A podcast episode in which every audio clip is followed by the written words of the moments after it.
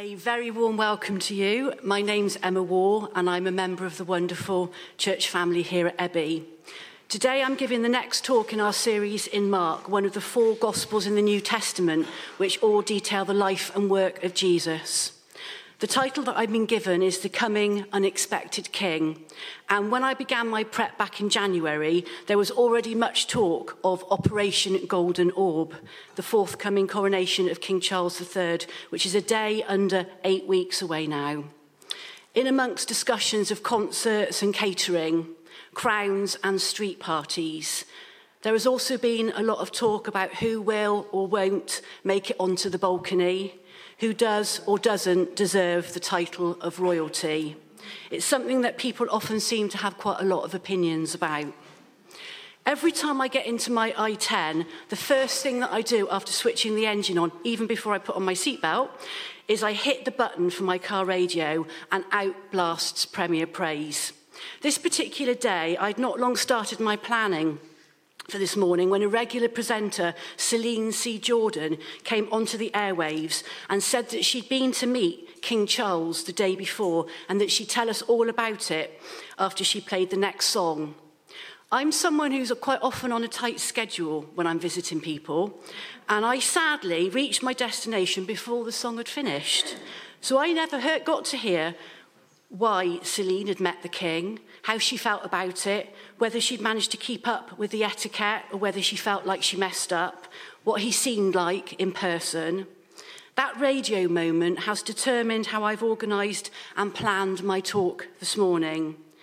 Today we will be looking at how people 2,000 plus years ago responded to the opportunity of coming out to greet the coming king And this morning, I want each of us to think how we react today to King Jesus, who still and always comes to us. I will begin by reading today's passage from Mark chapter 11, verses 1 to 11, which has the title in my NIV, The Triumphal Entry. As they approached Jerusalem and came to Bethphage and Bethany at the Mount of Olives, Jesus sent two of his disciples, saying to them, Go to the village ahead of you, and just as you enter it, you will find a colt tied there, which no one has ever ridden. Untie it and bring it here. If anyone asks you, Why are you doing this? tell them the Lord needs it and will send it back here shortly. They went and found a colt outside in the street, tied at a doorway. As they untied it, some people standing there asked, What are you doing untying that colt? They answered as Jesus had told them to, and the people let them go.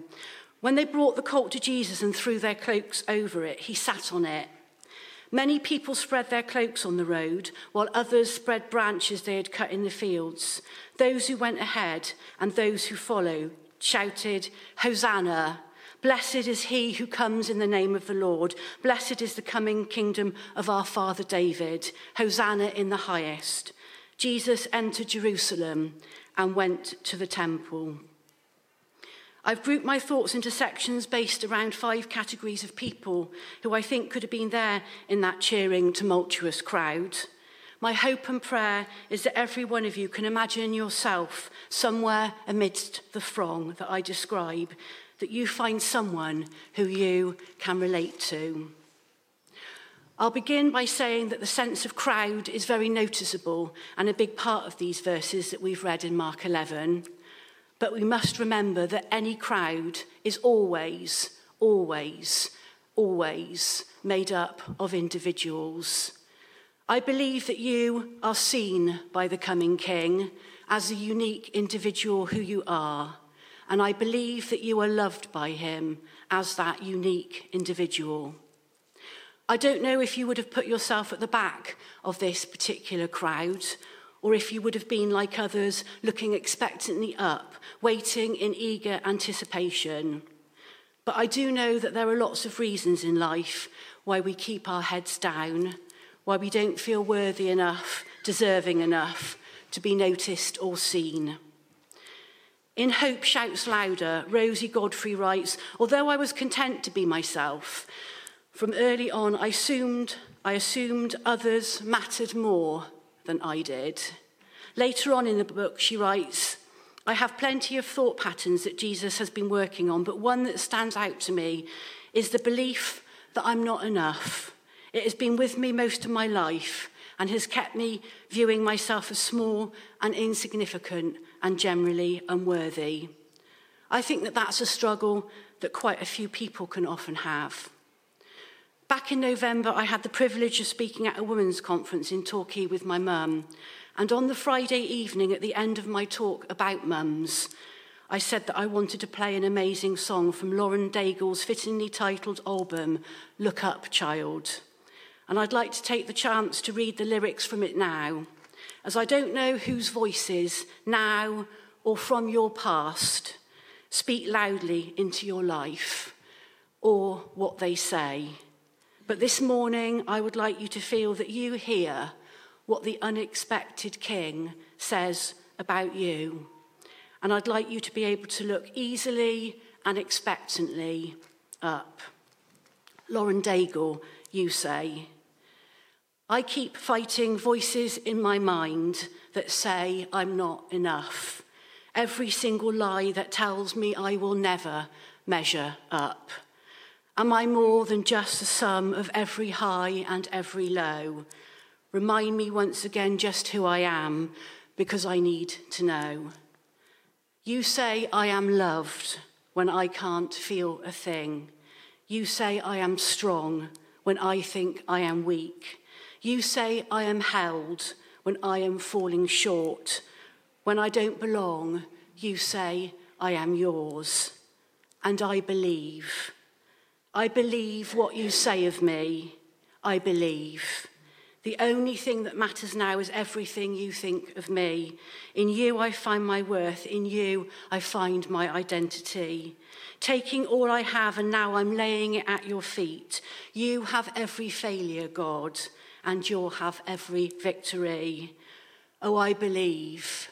Yes, I believe what you say of me. Oh, I believe.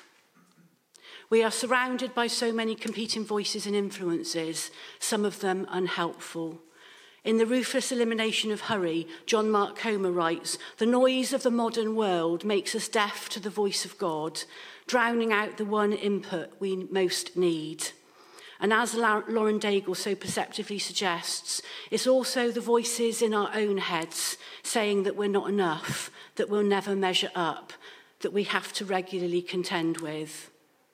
What does Jesus say of you today? That's not what you say about you. You know that inside out, back to front, and every which way. In his fantastic book, Bouncing Forwards, Patrick Regan writes, What brings my resilience levels low is listening to my inner critic. This morning, put your inner critic aside, look up, and hear what the coming, unexpected King says of you today. Another major benefit of looking up is that we notice and appreciate what is there right in front of us. In Hope Shouts Louder, Rosie Godfrey aptly writes If we have our eyes fixed on what we don't have, we fail to see what we do have. And in the same book, Rebecca Towney goes on to write Is thankfulness old fashioned? Have we grown too sophisticated to be thankful? Are we simply too comfortable and feel we don't need to remind ourselves of what we have in the face of what we lack? When I read those quotes, the person who came immediately into my mind was my Johnny boy, who is someone who has consciously chosen to look up in his life. When his mum died of cancer when he was in his first year of secondary school, aged 12, and for other reasons too, he could have raked over and over all of the things that he didn't have, the things that were missing in his life. Instead, he chose to make the most of the things that he did have. He loved that his remaining family gave him their best, and their best was always good enough for him. It drew me to him right from the start that he is someone who chooses to look up, someone who chooses to live positively. He isn't someone who wallows or who uses excuses. I so love that about him. It might be that people need some help to look up. I think that Mother Teresa got it spot on when she said, Not all of us can do great things, but we can do small things with great love. A few months ago, I was waiting for a friend to arrive in a coffee shop on Gloucester Road, knowing that she might be running late because before meeting up with me, she was taking a close friend to hospital for her latest round of treatment. A few minutes later, she blew in through the cafe doors, and we were quickly deep into conversation over our Americanos when she explained how her friend without a faith was living life as a chicken rather than as an eagle. What she meant was that her eyes were down and she was just scratching around over and over again in the dirt of her present situation. She couldn't see or think about anything other than her challenging medical issues. She wasn't able to gain a different perspective or look at her situation from an angle composed of hope. Isn't that so often true of the obstacles in life that consume us? We just can't see past them. And I said to my friend that every time she texted a message through, or phoned, or arranged to take her to the next treatment, she was gently lifting her chin. To begin with, it might quickly drop back down to scrutinise the dirt of her distressing circumstances, but gradually, over time, her head might stay up for a bit longer. Letting our chins be lifted doesn't mean that everything is okay in the mess at our feet. Letting our chins be lifted doesn't mean that it might not all still be there when we look back down. But it's incredible what a view of Jesus does to our tired, hurting perspective. It's mind blowing what a change it brings when we hear what he says of us. In a chapter in Bouncing Forwards, Liz Carter writes, We felt God's encouragement to take off our masks, to put away any sense of a pretend, shiny gospel that says that everything is okay. Fake faith brings no peace or contentment, but faith that wrestles with God in the darkness brings sustenance to our souls in the hard times. We have learnt to be vulnerable with others, sharing our pain, our questions, our disappointment. And we are grateful for those who haven't tried to cover everything over with a pat answer. I say today, let us be those friends who gently lift the chins of those in the crowd who need to look up. I'd like to finish this section with part of the poem The Hill We Climb, written and performed by Amanda Gorman on Wednesday, the 21st of January 2021, at Joe Biden's inauguration. And so we lift our gazes not to what stands between us, but what stands before us. The new day blooms as we free it, for there is always light, if only we're brave enough to see it if only we're brave enough to be it. Be a lifter of chins. Be light in people's darkness. The next category of people who I want to think about are those in the crowd who were disappointed with this unexpected king who arrived amongst them. In Matthew 21, verse 5, it reads See, your king comes to you, gentle and riding on a donkey what about those people who wanted a very different kind of king from the one who chop, clopped into Jerusalem that day? Are we ever those kind of people? And it made me think of an incredible verse that my mum introduced me to a few months ago. It's a verse in Job 12 in the Old Testament where Job says to his three friends who have come to sympathize with and comfort him that there are those who carry their God in their hands. Were there people then, as there undoubtedly are now, who actually wanted a king who would fit into their hands, a king who would do their bidding, who would be easily swayed towards their cause, towards their spin, towards what they wanted in life, a king who they could mould and manipulate. I want to say to you today don't ever underestimate our King who comes to us gentle, yes, and riding on a simple donkey. for that crowded, noisy road that Jesus made his way along, lined with exuberant palm wavers and strewn cloaks, was the same road that merely days later led to a cross on which Jesus made a way for us, all of us, to cross from death to eternal life. There was a strength in him that I don't think we can ever truly comprehend. What fortitude, what courage, what torment, what love it must have cost him to conquer our sin. Our King is not small. Believe you me, he will never fit in anyone's hands. His own hands were nailed open to set us free. Something done once, something done for all time, something that will never be done again because, quite simply, it doesn't need to be. I'll begin my penultimate section by posing a couple of questions. What influences you? What can you be persuaded to do or not to do? I wonder how easy it could have been in this Jerusalem street scene to be carried along by everyone else's exuberance.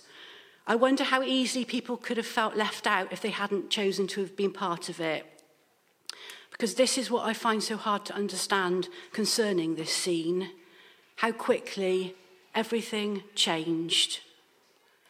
Four chapters on from this one in Mark, not only are the palm branches ditched and the strewn cloaks reunited with their owners, but when Jesus is stood before the same crowd and Pilate asks whether they want Barabbas freed or Jesus, they begin shouting with regard to Jesus over and over again Crucify him, crucify him. By the end of the chapter, Jesus is dead. How did the hosannas of Mark 11 turn so quickly into death threats? Matthew 27, verse 20 reads The chief priests and the elders persuaded the crowd to ask for Barabbas and to have Jesus executed. To manipulate crowds, people need to get to individuals within the crowd. How easy is it to manipulate, to cajole, to persuade individuals within crowds? I still struggle to get my head around the notion that there is a paid occupation, and apparently a very lucrative one, of being an influencer. That's a job nowadays. People are paid to influence and persuade other people. To persuade people to what? To get sucked in to spend money on the latest trends, gadgets, lifestyles, to persuade people to waste their time indulging in celebrity gossip, to persuade people to change, improve, enhance their appearance, to persuade people not to accept who they are. The possibilities go on and on. How easily in today's modern society are you and I persuaded, cajoled, encouraged to put our palm branches down? What causes us to cease cheering? What brings an end to our hosannas? Are we exuberantly waving when things are going to plan for us? What about when they're not? Is our faith merely a barometer faith that takes readings of our atmosphere and the temperature of our circumstances? How do we make ours a resilient faith, a yet kind of faith, a despite kind of faith? I can't leave this section without mentioning something that I feel so passionately about. Imagine now your 14 year old self sat back in a secondary school classroom and tried to remember what you were studying at the time. Maybe the mountain ranges of Europe, maybe the periodic table, maybe algebraic equations.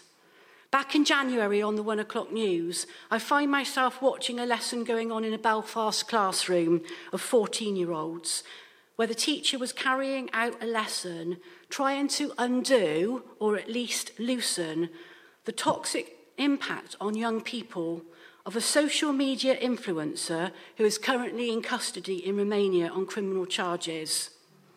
I did further research on the internet and I found out that schools up and down the country are now having to teach lessons to try and combat his uh, mis misogynistic views. A school in West London held a whole school assembly where it banned two words from being spoken on its premises his name. An article on the 6th of February stated that courses for teachers on how to tackle his views have sold out. Coupled with this, the determined campaigning of Ian Russell, whose 14 year old daughter Molly died from an act of self harm, and how he has tirelessly detailed how social media firms are monetizing misery. Imagine monetizing misery. This is a very different world from the one that you and I lived in as teenagers, and it's become a very dangerous world for our young people. It is heartbreaking to me to see the world's toxic lies that our young people are marinating in marinating in. Back in February, towards the end of our service, James Creed came up spontaneously to the front and spoke so movingly about the immense, almost unbearable pressure being exerted on our young people. And he implored us, each of us, to stand alongside them, to be positive role models and influences in their lives, and never to underestimate the reach of what we can bring to them. I stand shoulder to shoulder with James this morning in regard to those comments, and I ask the question how are we growing a resilient faith in our children? How are we as church family, how are you as an individual, if you're a member of this community, putting palm branches into the hands of our young people? How are we putting palm branches into the hands of our children, our nephews, our nieces, our godchildren, our grandchildren? And how are we inspiring and encouraging them not to put those same branches down when influencers suggest that they do or when life doesn't turn out as they hoped that it would? In closing, I want to think about those in the crowd who chose not to pick up palm branches in the first place. Is that you? Maybe you feel as if you haven't got a lot to celebrate right now. Maybe the last place that you want to be is slap bang in the middle of a happy throng. Maybe you're disappointed with life. Maybe you're disappointed with God. Maybe your life hasn't turned out how you hoped it would. Maybe you've not ended up in, in the environment that you hoped you'd be in.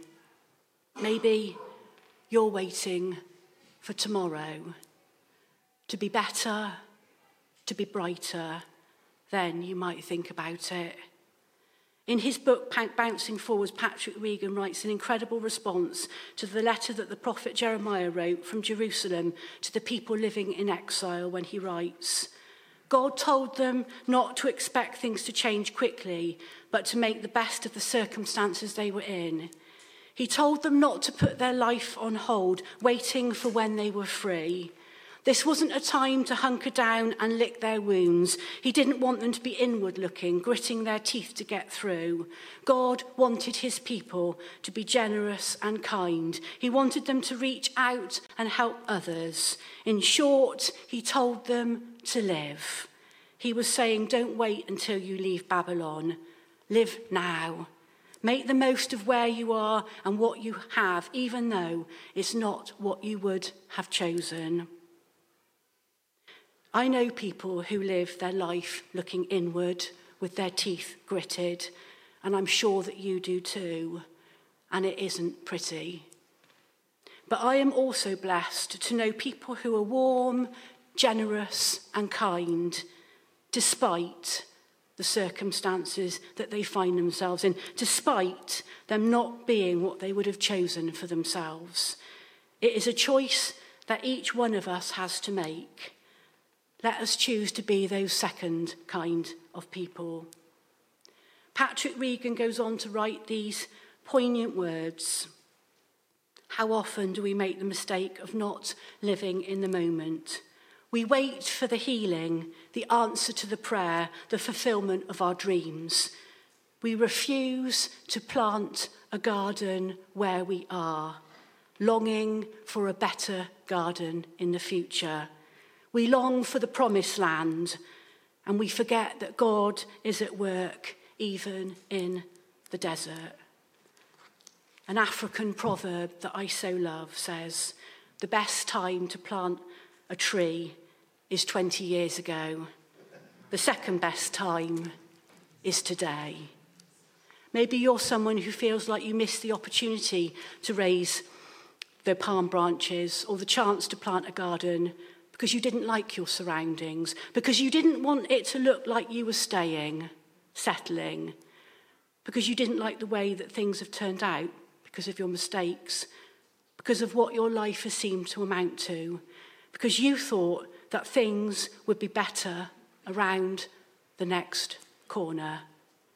If you didn't plant a garden because you've always been waiting to see what tomorrow brings, I say to you this morning plant a garden today. Let us pray.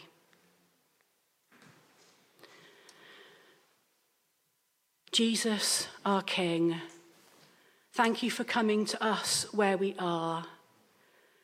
Over all of the other competing voices surrounding us in our life, help us to hear yours loud and clear. May we more and more look up towards you, and when we feel unable to, place those in our life who will lift our chins and shine light into our darkness. Help us to be thankful for what we have and where we are, rather than constantly ruminating about what we haven't got and where we'd like to be instead. Grow in us a resilient faith, a yet kind of faith, a despite kind of faith. Empower us to put palm branches into the hands of our young people and give us the courage to plant a garden today. Amen.